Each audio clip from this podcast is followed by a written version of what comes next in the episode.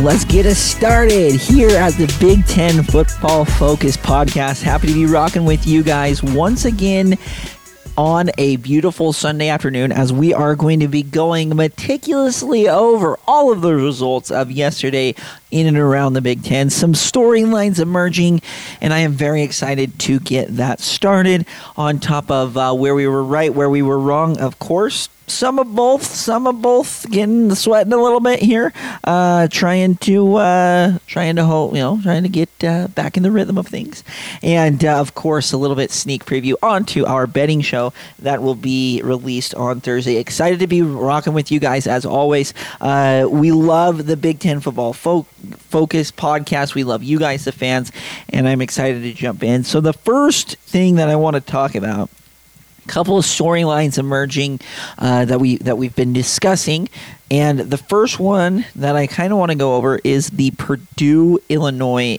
game. Now, for those of you who watched it, maybe you watched it, threw it on. Uh, this was a phenomenal game. They're like, we'll, we'll just we'll just get that straight. It was a very very good game.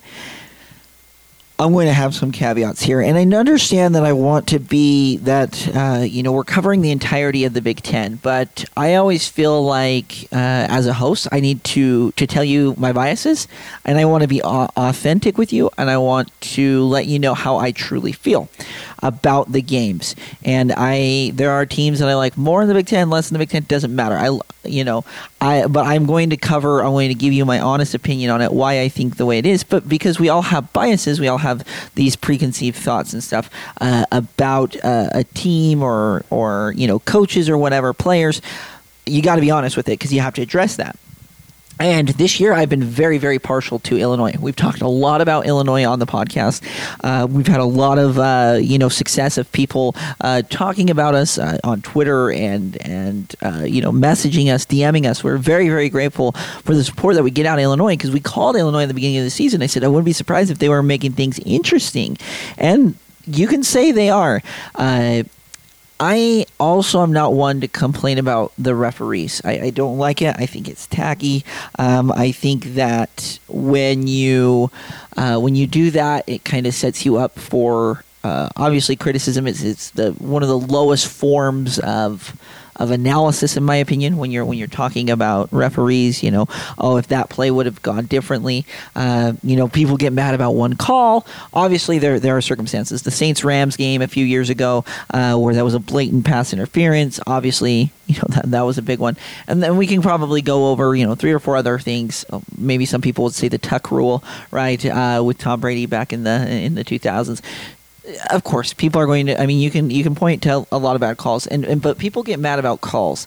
The one issue I had with this game is that it was about an entire drive, an entire drive, and I understand that Illinois made some dumb mistakes, but that drive, I believe it was at the uh, in the, the like mid third quarter, and they were going back and forth. It was fourteen to fourteen, but that hinged that drive hinged the entire game. There was an illegal hands to the face on Illinois, which is a 15 yard penalty. There was a hit out of bounds or a roughing the passer uh, going out of bounds, which I'm totally for because if it was Tommy DeVito, if it was, uh, you know, anyone, know, like I would have said the same thing. Don't hit him out of bounds. But that's 30 yards on top of that. Um, and then I believe there were um, there was a holding, and then there was a, uh, a, defensive pass interference. There were I remember there being four flags. I mean, I might be mixing up one of those, but there were four flags on one drive. Basically, got Purdue 75 free yards, and they were able to score a touchdown, which is great. Congratulations, Purdue. But that was when it felt like the game had slipped away. I had felt that at times the refs were maddeningly inconsistent. At times, uh, they they it wasn't like they were favoring one or the other because they did call 80 yards worth of penalties against Purdue, but Illinois had 121, which I thought was a little excessive. I thought that uh, I mean aggressive teams are going to get called more. They you know they talk about uh, Illinois being the, the fire department best fire department in the in the in the country. Bret Bielema says that, so they're going to be aggressive and stuff. But that was tough to watch. And at that moment, I had turned to my brother. I said, "The game's over," and he's like, "Whatever. Illinois can make a march down," and they did, and they made it interesting. It was fun. I'm not going to argue that. And and Purdue pulled out pulled out ahead. But it's funny when you read the national, you know, the national headlines as they're as they're talking about these things.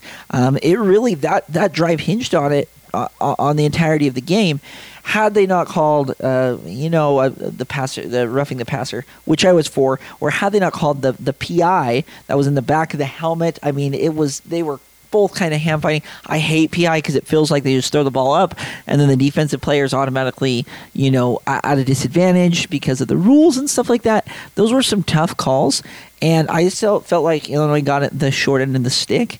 Uh, and I was kind of disappointed. great game, phenomenal game. Uh, and Purdue, the Spoilermakers, they continue to roll in. They've got a couple games left. I mean, congratulations to Purdue uh, for making things interesting. But it was very unfortunate that uh, that happened. And, and I honestly thought, as far as the betting side, you know, if they stop, they get a couple of those stops when they were when they had them pinned back. Totally different game totally different outcome. Uh, unfortunate that had to be that way, uh, but that just makes the Big Ten West just a little bit more interesting. Uh, I mean, you're looking at it. We're going to have to really deep dive because Illinois, Purdue, and Iowa and Minnesota are all tied at four and three. Uh, however, Illinois has beat Iowa and Minnesota. Uh, Purdue has lost to, uh, you know, had, had beat Minnesota, had lost to Iowa. Iowa obviously losing to Illinois. I mean, this is just a complete and total cluster.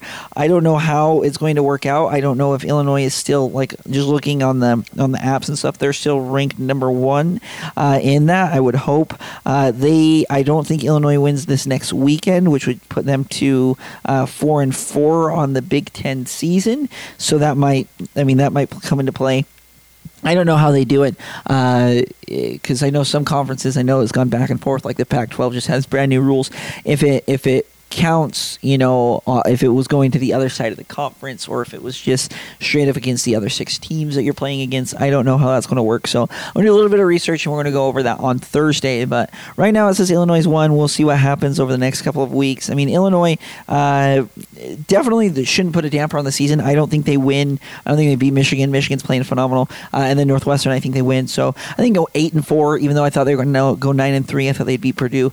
Uh, nine and three was kind of where I was at with them. But uh, you know, I, still think it's a phenomenal season, uh, a turnaround, and, and trending in the right direction people don't realize that how hard it is when you get down uh, to get record to get recruits. It's it's hard when you're you're not a good team uh, to get transfer portal kids. Very very difficult when you're not a good team. So it'd be interesting to see as as we kind of roll forward uh, what it's going to be looking like uh, for the Fighting Illini and for the Boilermakers. I mean, we we said that I thought it was going to be between them and Illinois uh, at the very beginning. So kind of kind of interesting to see what, what's going on with those. The other game that I really wanted to touch on briefly, uh, I guess it's not so much a game as much as it was just a masterclass, and that is that is Michigan uh, taking on Nebraska. Michigan just looked so smooth. I mean, just they've just been crisp. They've, they've been buttoned up. Uh, when you look at their schedule, you're you're kind of looking around. Yeah, they were close against Michigan State for a little bit. They were kind of close against Rutgers for a little bit kind of for Penn State. They just play phenomenal second half football. I don't know what it is. I don't know if it's the adjustments that are being made at halftime. I don't know if it's Harbaugh. I, I don't know what is going on in that locker room, but they play very, very good that second half. They come out of the locker room, they're inspired, they play downhill, they play hard, and it's so much fun to watch. Uh, I think this next week against Illinois is going to be a test. I think that that Michigan wins. Uh, I think they take care of business at the at the big house, as long as they're not you know poking their head around the corner, which I don't think this team will. This team is is a very good team. They play good fundamental football, and it is so much fun to watch. Uh, them and Ohio State. These honestly are the two best teams that I have seen. Georgia's great, boring but great. They're good. Tennessee's all right. Defense is a little suspect. Uh, TCU is a very interesting team uh, as far as their defense. They kind of showed out against Texas, but we're kind of barreling towards a very interesting college football playoff, and hopefully uh, the arguments continue to rise about the expansion of that. Uh, just because uh, you would hate if uh, you know, Ohio State, Michigan, we still want the game. We still want that rivalry and this year it will honestly mean more because you know you're essentially playing a playoff game then but uh, for the loser on the you know the outside looking in these are two of the best teams. I, I could argue that um, ohio state's 1a michigan's 1b and michigan's 1a 1b Ohio State's 1B. These are the two best teams. I think they're better than Georgia. I really, really do. I don't think Georgia has seen a defense or offense like either one of these teams, Ohio State and Michigan.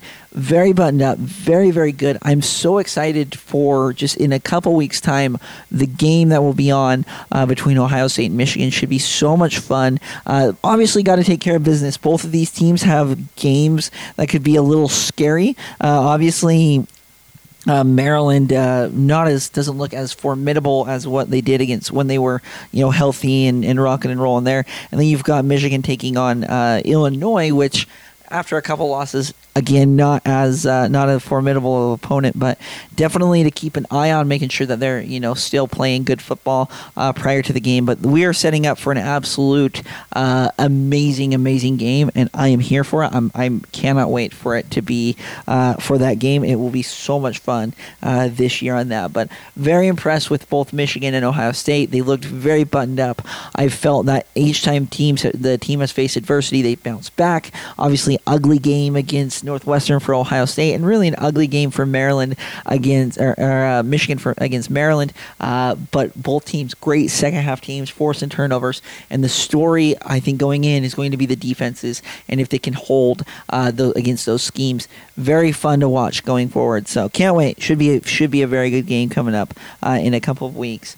Uh, all right, so we'll be transitioning to right and wrong for those of you who don't uh, follow our betting podcast, we release it on every Thursday. Uh, we like to give out two different picks. We like to give out the spread pick, which is the main pick, and then if people just want to go on and pick outright winners, we like to give those those winners out as well. Uh, and the last couple of weeks, last week I think we were even. Uh, the week before we were we were just under uh, under fifty percent for the week. This week struggled a little bit. Uh, I think our reasoning again. I, I, I find the reasoning as long as you can uh, explain to me why you would bet that side. I think it's good. Tough uh, tough week for us this week. Uh, we did get a couple right and obviously some wrong. So let's go through it. So where we were right, we had uh, Rutgers plus ten. Uh, we said, you know what, smash that. I thought Rutgers was going to be playing for their absolute lives, uh, and they did. And uh, Sparty was able to prevail, which we said um, Sparty would win. We said Ohio State would win outright. We took Michigan and the points.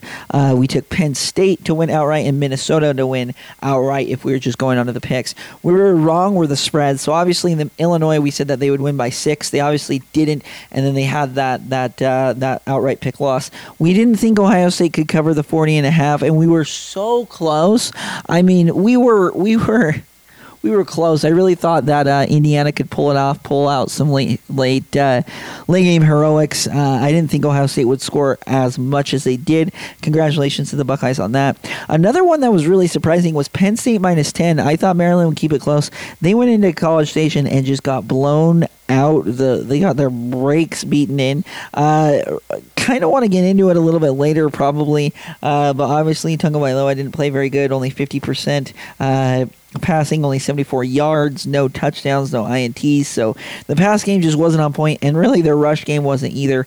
Only 68 yards rushing. Uh, tough day to be a ter- uh, Terrapin, and uh, Penn State prevailed with that minus 10 we said that uh, we we had Wisconsin. We thought that they would win, and I, I, creeped all the way down to a pick, which again I would have been on Wisconsin, but uh, Iowa prevailed, uh, twenty four to ten. It's interesting because I think again you're going to be talking yourself into no Iowa can score because they've done it the last few weeks. kind of, I, I still think there's got to be some big changes for Iowa uh, when they've gone up against the big dogs. They have not been impressive, and uh, we'll see what happens this week uh, against Minnesota. Obviously, being bowl eligible is a big a big factor. So, congratulations to the Hawkeyes. And for Wisconsin, uh, this is a game you are feeling yourselves. You are feeling good, beating Purdue and Maryland, two good teams, and then uh, you fall on the road at Iowa. Kind of an ugly loss. Hopefully, you get back to it against Nebraska. I think you do. Uh, you know, to go six and five, and then we'll see what happens uh, against Minnesota. But uh, if this is if you're a, a, Wisconsin fan and you're hoping to get uh, a good outside hire, I think you're going to get that now. I don't think think the the acting or the interim coach is is who you want uh, being at the helm. Losing twenty four to ten against Iowa, uh, tough. Wisconsin's tough. Not having a not having a a coach, you know, a head coach getting getting one. Uh, but we were wrong on that one, and then we were wrong on Minnesota minus seventeen. Uh, I thought that Northwestern would keep it close. Again, I think I've I am I am defeated. I don't know if I've won one bet for Northwestern. Oh no, we did. I think at the very beginning of the year we said Northwestern to beat uh, Nebraska at the very beginning. Uh, a tough team to, to, to predict. I thought that they would play well against Minnesota. They did not. Thirty-one to three. Uh, again, fading into irrelevancy right now. Uh, not where you want to be if you're a Northwestern Wildcat, but we were wrong on that. Looking forward to this next week. Again, we said some really good games, some really interesting lines as well. Uh, opening out, uh, Michigan already favored by 17 against. Some people like to bet right out of the gate because it's Vegas instant reaction, and you can find good value on that. And some people like to wait until it gets closer to game time as different uh, betting companies come in uh, and bet those uh, those numbers up or down. Uh, we like to do it right in the middle of the week because I think you get a little bit of both. You can see where that lines uh, where the line movement has been and where it might be going. Um, but going forward, we should have a really good betting preview. Everyone's in action again this next week. Uh, we only have two weeks left of the regular season, and then we have a lot to look forward to not only in the uh, you know in the on this podcast but but going forward uh, bowl season. We love bowl season. Can't wait to get into that. And we're going to also have the rankings being released released for the college football playoff. Uh, really interesting to see you know a snapshot into the committee's mind. I still think that Ohio State and Michigan will be uh, where they're at. I don't see them moving up, especially with Georgia. With uh, in, in my opinion, an SEC bias. Uh, I don't like when, when when they get that, but they, they probably will. And then Tennessee, really uh, in a peculiar situation as well. Yeah, you look at the Volunteers just to do so briefly. Uh, you know they're behind Georgia, and we've seen this before where they go to the championship game. Uh, you know Georgia beats, or if, if Georgia was to lose to LSU, what do you do with LSU? Uh, obviously, LSU has the kind of the inside track. They've got uh, UAB uh, and Texas A&M coming up, so. I don't know. I think they. I, I believe that now they've they've clinched uh, the the West because they do have the head to head over uh, Alabama and Ole Miss. So it'll be interesting to see what Georgia does with LSU in that championship game. Uh, but it you know kind of precludes Alabama from entering. Uh, but Georgia and Tennessee will definitely be in the mix. And then of course and and TCU, which we'll see if TCU will will get a nod being undefeated. Oregon, UCLA uh, losing yesterday. I do believe believe that UCLA and and USC still have to play. I believe that's coming up fairly quick. Um, that's next week. That's next week. So uh, uh, in the Rose Bowl at UCLA is where, where USC is going to be playing. And then they had to take on Notre Dame. So I know USC is kind of hanging around as a one loss uh, to maybe make an argument uh, against uh, you know a Tennessee, but Tennessee has arguably the, the, best loss. And then Michigan, Ohio State will have the the second best loss. USC uh, did lose to the University of Utah, so I think that they'll be in the mix. But I don't think I think we're kind of you know shortening that window, getting smaller and smaller. I think it's really going to be coming down to uh, where ten- where you put Tennessee, where you put Ohio State, where you put Michigan, and where you put TCU. Uh, unfortunately, I, I do think that they're only going to put one Big Ten team in. They'll have if TCU's undefeated, they'll get in, and then Tennessee, uh, the the committee will talk themselves into two SEC teams. Even though I think again Ohio State and Michigan are the two best teams in the nation. Anyway, that's kind of uh, we'll be kind of going over that, uh, and then we're going to do our uh, our anger meter. The beginning of next uh, the next podcast, I want to talk about how angry fans should be, uh, maybe with administration. We'll probably break it down into three different levels: administration, coaching, and play on the field. And uh, because I think that's kind of the the three uh, you should be, uh, you know, scale of one to five. So be ready for that. Be listening for that. Uh, we'll probably be going over one side of the conference and then and then the other side of the conference next time. That should be a lot of fun. I'm excited for that little segment. So we'll continue to do that. And then if you guys uh, want to submit any questions to us, uh, be sure to do those through Twitter at Big Ten Pod. Uh, follow us and, and interact with us interact with us through Twitter. It's a ton of fun. We love it. Uh, and continue to support the podcast. Again, you guys have done an amazing job out there in Illinois in uh, Michigan, in Ohio, in Indiana. We're getting a lot, a lot of uh, downloads, a lot of support there. We want to continue to grow. We want to continue to, uh, you know, make you guys think as we go through the the entirety of the Big Ten football season. And uh, you know, we love you guys and we appreciate everything. So uh, be sure to look for that uh, podcast on Thursday. Until next time, or I guess until Thursday, we'll see ya.